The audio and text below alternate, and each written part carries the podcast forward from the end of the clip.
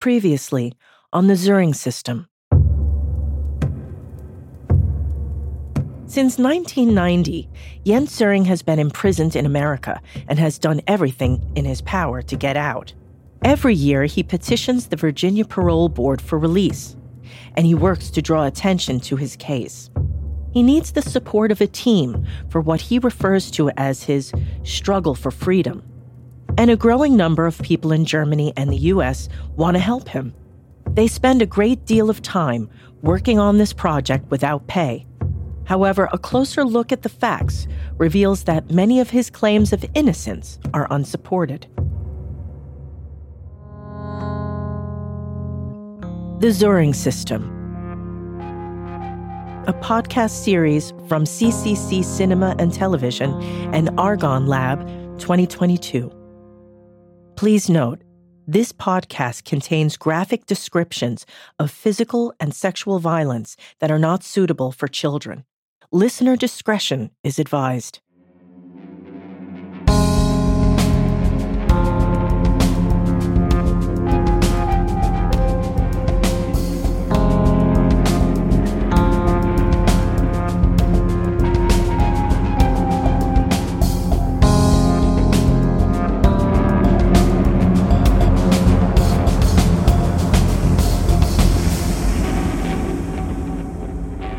Episode 6 of 8 A Struggle for Freedom at All Costs. This episode takes a look at the tools that Söring uses in his so called struggle for freedom. And while he receives a great deal of encouragement from celebrities and journalists, over time, individual critics begin to voice concerns. Annabelle, one of Söring's supporters, also starts to have her doubts. Initially, just about his tactics, later, about his story. Doubt. I think one of the main things for me personally is I need to right some wrongs, mistakes that I've made.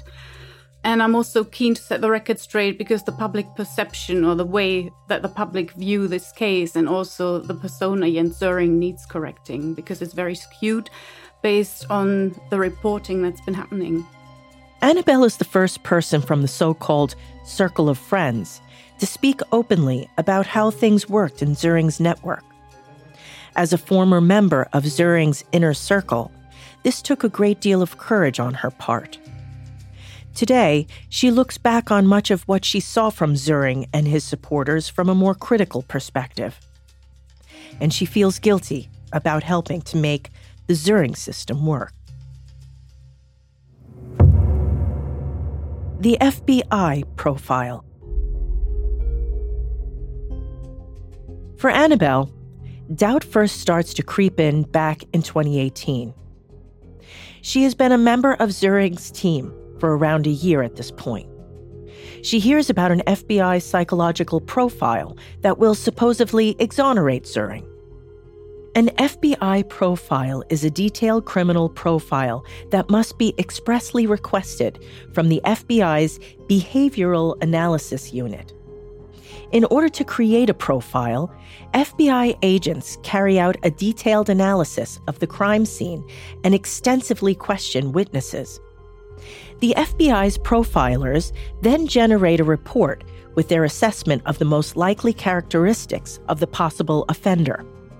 Supposedly, FBI agent Ed Sulzbach generates this kind of profile for the Haysom case. Based on the evidence at the crime scene, he allegedly points to Elizabeth Haysom as the murderer. And then all of a sudden, the news broke that yes, we have retrieved the FBI profile. I couldn't believe it uh, because I thought this is a really big thing. We can now prove that what Ed Sulzbach said in the documentary is actually true. And we can show that Elizabeth Haysom was the suspect all along. It was like fireworks. And then the document arrived in my inbox and I opened it and it was the biggest disappointment ever because looking at this, first of all, there is no such thing as an FBI profile. It was um, a few pages of documents and the suspect that was named in this was not Elizabeth Haysom. And So I was really distraught because I thought this is completely worthless. Marcus Vetter and Karin Steinberger's 2016 documentary, Killing for Love, includes a recorded interview with Ed Sulzbach. In it, Sulzbach says, I settled on the daughter. However, when we take a closer look at the so called FBI profile, it is unclear how he reached this conclusion. Retired police officer Ricky Gardner. He was a fine man. But this is 40 years later, and they go in, and I don't know how they produced it, but I can tell you right now that documentary was pro Söring all the way. I don't know how they worded it, but they got him to say that he had settled on Elizabeth Haysom. Former Scotland Yard detective Terry Wright also feels certain that the alleged FBI profile is worthless. He says that while FBI field agent Ed Sulzbach is in fact at the scene of the murders in Lynchburg, Virginia, and takes notes there, he never generates a comprehensive psychological profile of the murderer. What's happened, in my, in my view, see, there is there is no doubt that Ed Sulzbach was spoken to by the investigators back in 1985, and he was asked to do a profile. And the paperwork that they've found since does confirm that they were asked to do a profile, but you can't just phone up the FBI, and I know this because I work there.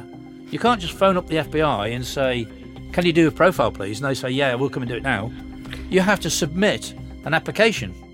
Ricky Gardner confirms that this application is never submitted to the FBI. Matter of fact, the original profiles that were given to us the FBI are still in the case file that it, shows that it wasn't completed. That's one thing. Ed Sulzbach was the FBI agent, experienced field agent, who came down and was collecting evidence about to prepare uh, uh, to profile.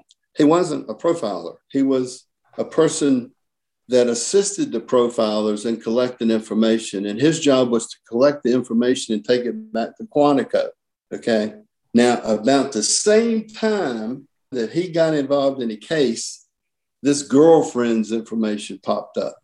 In his notes, Sulzbach writes about a female suspect who is close to the family, and he even mentions her by name. This individual is not Elizabeth Haysom, however, but rather Haysom's brother's ex girlfriend. At this point, she has already been questioned by the Bedford police as a possible suspect. The only other person that was a possible suspect was the girlfriend of one of the sons. They were boyfriend, girlfriend, possibly engaged or what, I don't remember. But not long before the murders, uh, he ended that relationship. And so, you know, we learned that there was a possibility that the girlfriend was angry with the Haysom son, when in fact, we learned through some of the friends of Mr. and Ms. Haysom that they really liked the girlfriend and that they were angry with their son because he had terminated a relationship because they really liked this girl. According to Ricky Gardner, the suspect is questioned by the police. They take her footprints, and she is hooked up to a lie detector during questioning. However, she is quickly eliminated as a suspect due to a lack of evidence. There was a suspect the prosecutor sent a letter to her lawyer asking for fingerprints and all this, and then she was excluded as a suspect based on the fingerprints and everything, and the investigation moved on. So it's got nothing to do at all with Elizabeth Haysom. It's likely that the Haysoms were murdered by someone they knew. There are no signs of forced entry or a robbery at the scene of the crime. Furthermore, according to Sulzbach, the fact that Nancy Haysom is wearing a housecoat also indicates that the murderer must have been a close friend of the family. Terry Wright, however, finds Sulzbach's conclusion to be unfounded. Whoever turned up that night, the Haysoms weren't expecting them. Uh, so if Nancy Haysom was wearing that housecoat or anything else is irrelevant, really, because it's a perfectly decent thing. It's like it's like a dressing gown it's a perfectly decent thing to come downstairs and speak to somebody, especially if, according to Zuring, Derek Haysom answered the door and let him in. Okay, so now The two of them are in the house. Nancy is upstairs painting, and if she is called down, she's just going to come down. I don't understand really what this uh, of no great significance, to be quite honest. Söring plans a big press conference as the result of the alleged FBI profile because he wants this, in his words, new finding to be included in his current petition for an absolute pardon. Annabelle is tasked with drawing up a digital media packet for the press conference. She seems to be the only person in the circle of friends who doubts that this recently released material from the FBI could in any way prove that Söring was not the murderer. But then all of a sudden, a flurry of emails arrived in my inbox, and everyone else on the team was really excited. And it got to a point where I was doubting my own sanity and my own intelligence because I thought, I can't be the only one who understands that this is completely worthless but everyone else was raving about it. And I think my mistake was that I didn't speak up. I had spoken up about an inconsistency before, and that was a completely dead end.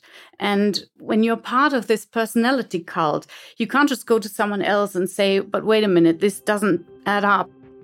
Despite her growing doubts, at Söring's request, Annabelle creates a presentation about the case intended for the press entitled The Söring Case Made Simple out of all the material about the Haysom's murder, Söring fills 93 pages with information that he has carefully selected and that is intended to clearly demonstrate that he is innocent. 14 pages are dedicated to the FBI document alone. However, only an excerpt of the document is included in the presentation. It says, possible suspect is a white female. Then the page is simply cut off the part of the page that is left out of the presentation indicates that the suspect described here is the ex girlfriend of Elizabeth Haysom's brother. And his response to me was, No, you need to cut it to make sure that people, we don't want people to see that Elizabeth wasn't the suspect. You need to cut it. So I had to prepare cutouts of it. And that was the moment where I realized, okay, he's understanding that it's worthless based on that, I assume his lawyers understand it as well. So I'm not the stupid one here. It's just no one is saying it. Mm-hmm. And it was terrible because these are these are educated people. I'm an educated person, but none of us spoke up and said something. Another fact steals even more thunder from the FBI document. Such psychological profiles are not admissible in court. The presentation entitled the Söring case, made simple, even admits as much.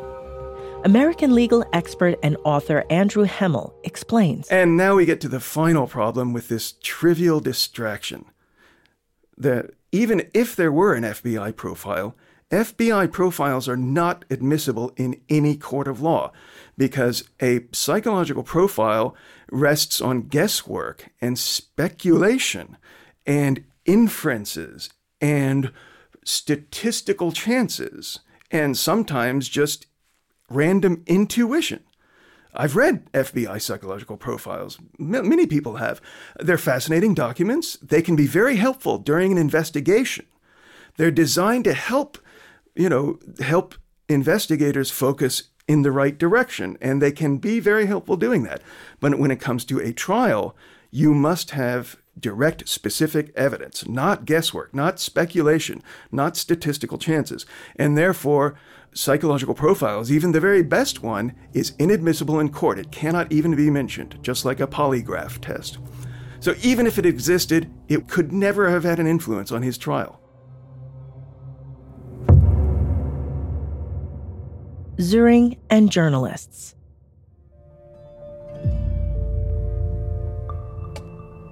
The question remains is information being left out on purpose or manipulated at Söring's insistence? Söring employs a number of different methods to distort the truth. For example, he uses words like evidence and facts to suggest that the information and media packets he has compiled are based on scientifically backed analysis. In 2020, he has Annabelle create an info sheet called DNA Evidence in the Söring Case. His conclusion is that the DNA analysis carried out in 2009 proves that he could not have been present at the scene of the crime. To support his thesis, he sends the DNA analysis and the report created by the experts he hired to an independent German forensic scientist. She responds to him via email, clearly telling him that his conclusions are incorrect and that she is not willing to advocate on his behalf. Nevertheless, he continues to include the folder of evidence in the media packs that he sends to journalists. According to Annabelle, however, simply providing journalists with certain information and leaving other information out is usually enough to convince the media to report on Söring's case in a way that puts him in a positive light. She says that, for the most part, journalists and editors never question the information packets that she and Söring put together.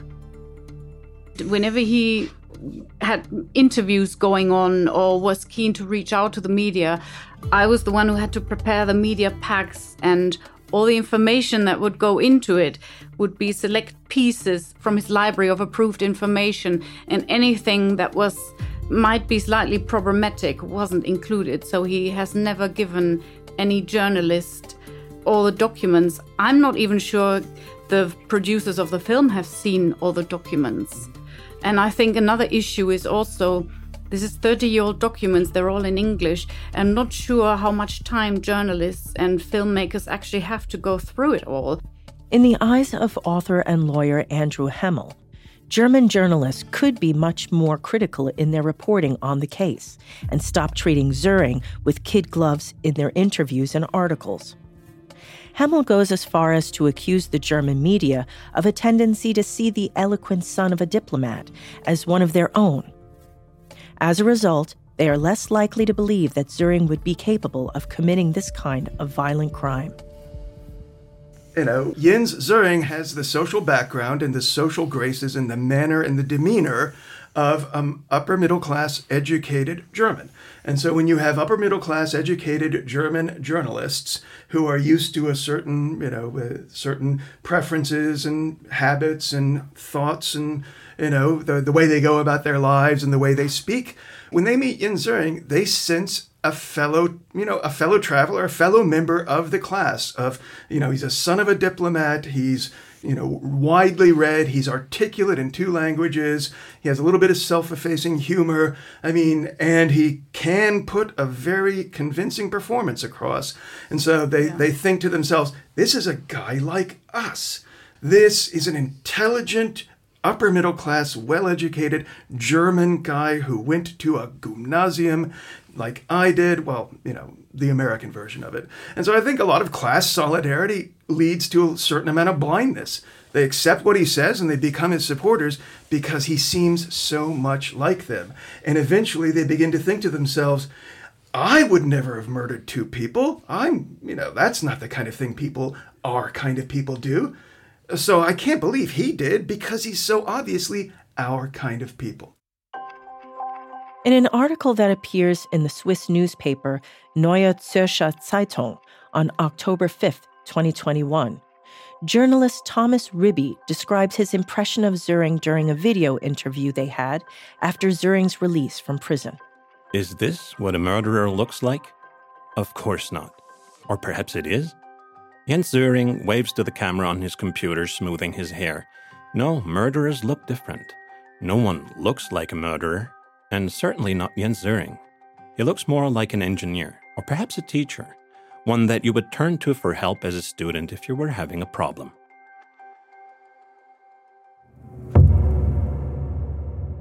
Killing for love. Once someone starts looking into Söring's case, it's practically impossible to avoid the documentary Killing for Love. In late December 2019, shortly after Söring is released on parole, Karin Steinberger says on the German radio station Deutschlandfunk that she always strived for neutrality and transparency. Also, ich weiß nicht, was in dieser Nacht passiert ist. I don't know what happened that night. I wasn't there. The only people who know what happened are the ones who were there. I've always said that. However, over the years, after all the research I've done, what I can say is that all of the scientific evidence that has come out of this case, the new DNA evidence, it all corroborates what Jens Soering is saying that he wasn't at the scene of the crime, he wasn't there that night. Like I said, I don't know what really happened. My approach as a journalist is always to remain neutral on this point, and I always have. I've always talked to both sides, and often the other side simply refused to speak to us. It's true that giving both sides a chance to tell their side of the story is not easy because their positions are so entrenched. People like Terry Wright and Andrew Hammel, who criticize Söring's version of events, believe that Killing for Love is one sided, even though they interview a lot of contemporary witnesses who were involved in the case. Terry Wright even finds parts of the film where the original material is stitched together in a way that distorts the original meaning. He compares old recordings of the interrogation with passages from the film. Some of them are minor changes, but they are still significant. So I went back and I actually found the place, you know, so I've got the transcript in front of me and I've got the audio tape playing and I can listen to it. And I know I did not ask what Nancy Haysom was wearing, I asked what they were both wearing. The distortions that Terry Wright describes can also be seen at other points in the film. Right at the start of the film, when they're breaking down the case, the filmmakers overlay audio recordings of a voice actor reading translated passages from Elizabeth Haysom's letters with TV images of her extradition to the U.S. This gives the viewer the impression that these letters were written while Haysom was in detention, awaiting trial. They come across as admissions of guilt on her part. Among others, the following passages are quoted My dearest Jens, the days go slowly. It is time to risk all for the truth. You will not forgive me. Hate me, hit me, whatever. But please hug me when we meet. Promise me, Jens, whatever it takes now, promise me you will not let me ruin your life. I've seriously fucked up on mine. Don't let me destroy yours. This is the first real and good thing I have ever done. I would kill myself if I discovered you were compromising yourself for me. Don't do it. I love you, Elizabeth.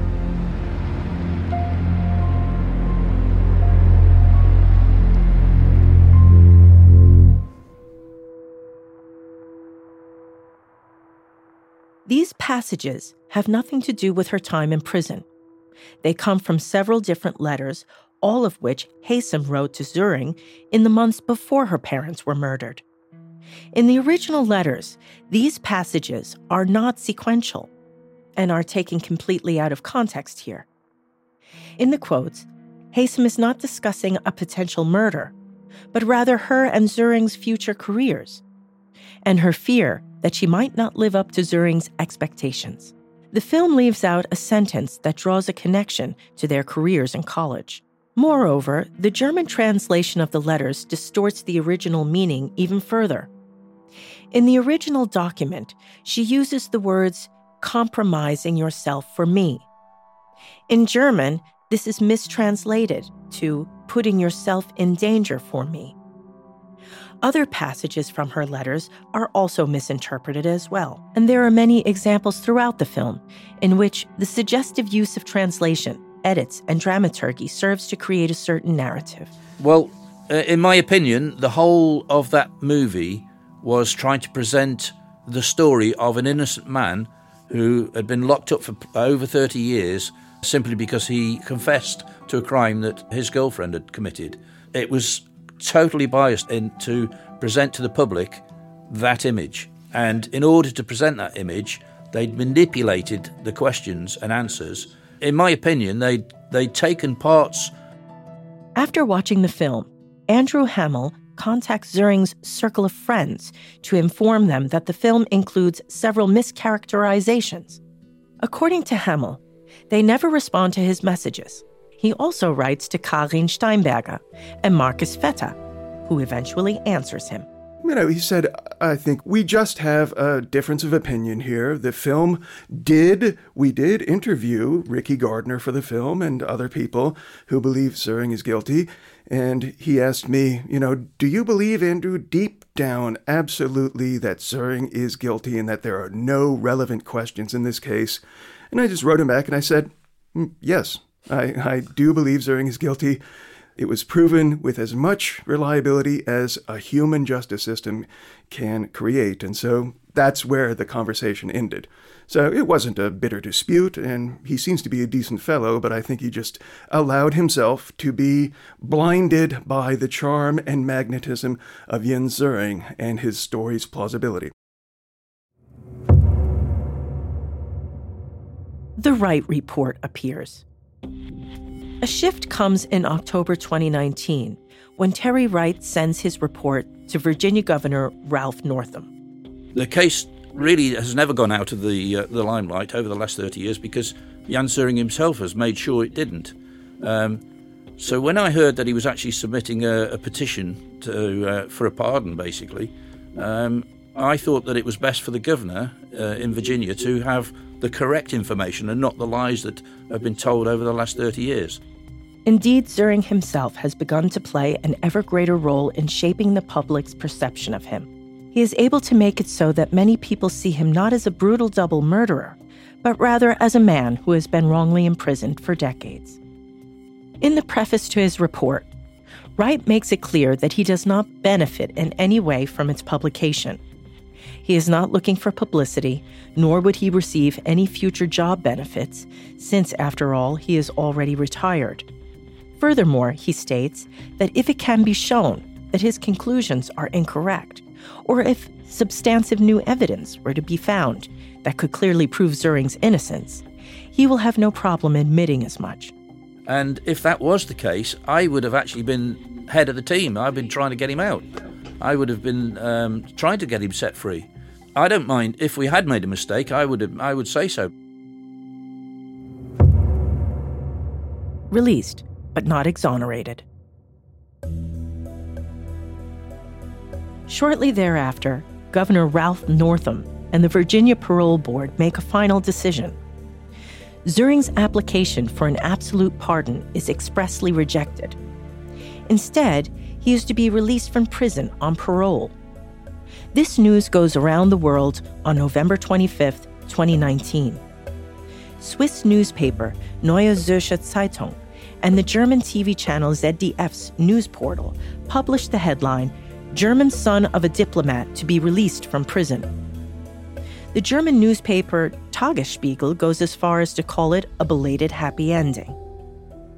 Aside from Terry Wright, there is only one other voice speaking out against the general feeling of elation at Söring's upcoming release and transfer to Germany author and American criminal law expert Andrew Hammel.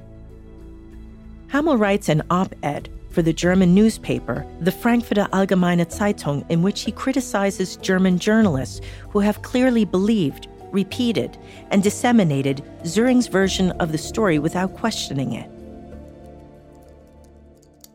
Paradoxical combination of cynicism and naivety. By Andrew Hammel. Jens Söring, the German citizen who was found guilty of a double murder in the United States in 1990, will now be released to Germany. Many consider him to be wrongly convicted, but that's not the case. Certainly, those who felt that Söring was wrongly convicted will see the decision as a triumph and a victory for justice. And it is, however, not for the reasons that his supporters believe, because without a doubt, Jens Söring is guilty. The recent decision from Virginia does not change this fact. On the contrary, the members of the parole board expressly state that the years long exhaustive investigation revealed that Jens Söring's claims of innocence are without merit. Instead, the decision to release Söring and Haysom was made based on their youth at the time of the offenses, institutional adjustment, and their length of incarceration. Hammel's article is the first one published in a major German daily newspaper that offers a complete picture of Söring's case and the way he presents himself to the public, while at the same time critiquing the German media. For Söring, the article is a slap in the face because it challenges key details of his version of events. In his 2021 book, Rückkehr ins Leben, which translates to Return to Life, Söring describes how suddenly he is confronted with a narrative that differs from his own. Without a doubt, Jens Söring is guilty. This claim was made in an op ed in the Frankfurter Allgemeine Zeitung published on November 25, 2019, the day on which my release on parole was announced. Every German journalist who entered my name into a search engine at that time would inevitably land on this sentence. Thus, an extremely one sided article set the tone for the reporting that would follow in the coming weeks. Söring and his circle of friends refuse to let Hammel's accusations stand. The supporters do their best to discredit Hammel. They write a letter to the editor attacking both Hammel as a person and the content of his article. On the one hand, we are surprised because none of the countless individuals who were party to the proceedings and whom we have spoken to over the past few days have ever even heard of this man, let alone were contacted by him to offer a statement on the matter. No one, neither the attorneys or former detectives who were involved in the Haysom case, nor any other experts on the subject, knows this man who calls himself a lawyer and a blogger. What makes him an expert? Can you explain it to us? On the other hand, it is shocking that Mr. Hammel's article appears to do nothing more than repeat the opinion of the state prosecutor during the 1990 trial. The letter is filled with cheap shots at Hammel. What Hammel writes in his article about the footprints can easily be refuted by spending three minutes reviewing the files. Here we have a lawyer slash blogger whom no one involved with the case has ever even heard of who is refuting all of the experts who have provided their scientific contributions to the DNA analysis, the footprints, and other documents related to the case. The fact that he truly has no idea what he is talking about is made clear by the fact that he claimed in a tweet on Twitter to see a similarity between the footprints. Can a journalist slash blogger assess footprints based on copies of photos that are more than 30 years old more accurately than the experts who evaluated this evidence at the scene of the crime? The former sheriff of Albemarle County, Chip Harding, serves as a key player in the campaign to discredit Hammel. In cooperation with the Circle of Friends, he writes a letter to the editor of the newspaper, which is then published. My name is J. E. Chip Harding. I am the acting sheriff of Albemarle County, Virginia. This letter is in response to the highly misleading article written by Andrew Hammel, which was recently published in the Frankfurter Allgemeine Zeitung. In his article, Hammel either leaves out key facts or distorts them so that the reader could arrive at a false conclusion. What follows is a long list of facts that Harding claims Hammel misrepresents, nothing more than a reiteration of the arguments that Söring has used to support his claims of innocence. In the meantime, Söring is waiting to be released to Germany. He arrives in Frankfurt on December 17, 2019. From there, he travels to Hamburg, like many other German media outlets, the Frankfurter Allgemeine Zeitung reports on this event the next day. However, they also include a statement from Hammel in their article. In this statement, Hammel mentions Wright's report for the first time. Initially, Hammel and Wright are put in touch with one another by the operator of the website SöringGuiltyAsCharged.com. This website takes a detailed look at the case and serves as a central link for the limited number of Söring critics. I was uh, convinced that there was lots of very good and interesting and new stuff in it. And uh, that's finally how I got in touch with the report. One month later, on January 22, 2020, Hammel publishes another long article about the Söring case in the Frankfurter Allgemeine Zeitung. In it, he responds to the letters to the editor and offers a final analysis of the case, this time citing Wright's report in detail. The full report is now available online. At this time, Andrew Hammel is also in contact with some journalists who are researching Söring's case. He also sends them Wright's report, and they respond with skepticism. They're saying, How do we know this man even exists? You know, we can't find him online. And, you know, some parts of the report seem to be unformatted unusually. You know, could this report be a fake? Who wrote it? Have you actually personally met in person the man who wrote this report? Okay, so what happened really quickly after that was that uh, Jens Söring sent an email to the team saying, I skimmed the report. It's not worth reading contains no new information. And by the way, we don't even know if it's real, could be a fake. So, yeah, he is a manipulator. You know, whenever the facts don't go his way, then uh, he manipulates people by shifting the focus away from those facts. And instead, he fully concentrates on discrediting the person who brought the facts to light. and I played a very proactive role in trying to discredit uh, the Terry Wright report. Söring and his team pull out all the stops to try and find mistakes in the report and to learn more about the author. They do everything they can to challenge his credibility. I went through the report with a fine tooth comb. It was only available in English at the time, and so I noticed discrepancies in the way that certain words were written. Some of them were written in British English, others in American English. And so I ended up comparing large sections of the text and I created quite a lengthy analysis about why that report had to be a fake and, you know, why a metropolitan police officer would never write like that. For example, the DNA evidence, or what we referred to as the DNA evidence, was criticized in the report. And I thought, a metropolitan police officer would never criticize DNA, that's not his expertise. And then the report only had a signature, there was no contact information, and I thought a metropolitan police officer would never submit a report without contact information. And so I was fully on board with trying to discredit it. And um, others in the team, you know, were on board as well.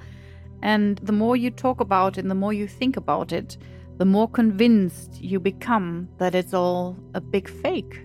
On the one hand, Söring claims that the report is unimportant and not worth the effort, as he writes to his supporters in an email, according to Annabel. On the other hand, he seems utterly obsessed with discrediting both the report itself and its author. Is he afraid that Wright's thorough dissection of his claims of innocence could spell trouble for him? Söring not only questions the relevance of Wright's report, but also whether or not it was even written by Terry Wright. Today, Annabel claims that this is one of Söring's strategies. He intentionally sows doubt because he knows that the facts are against him. And when Jens knows that someone is going to potentially cause him trouble, what he does is he creates sort of like a media pack that's being distributed to journalists as well. And my dare I say, analysis of Terry's report was part of this. It was sent to the Markus Lanz team, it was sent to the Spiegel journalists, it was sent to the small town uh, big crime journalists. So that's what he does. He creates media packs with all the information the select pieces of information that he has approved. Annabel actively helps Söring with his public relations. But over time, she starts to question whether or not she's doing the right thing.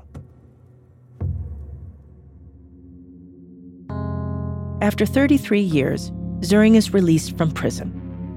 Now he can play an even more active role in telling his story that of an innocent man who was trapped behind bars for decades and can finally triumph over his allegedly false conviction. His latest book, Return to Life, is published in September 2021. In it, he settles the score with his critics Andrew Hammel and Terry Wright, and with Annabel as well. What he did is he sent me emails with uh, screenshots of hateful posts that people had put on social media. And then uh, the situation escalated. He got his attorney to uh, contact me on the phone, on my landline, on my cell phone, on my email addresses. The Söring System, Episode 6 of 8 A Struggle for Freedom at All Costs. Our narrator is Karen Cifarelli.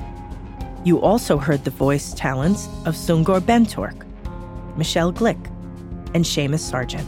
This has been a production of Argonne Lab and CCC Cinema and Television 2022.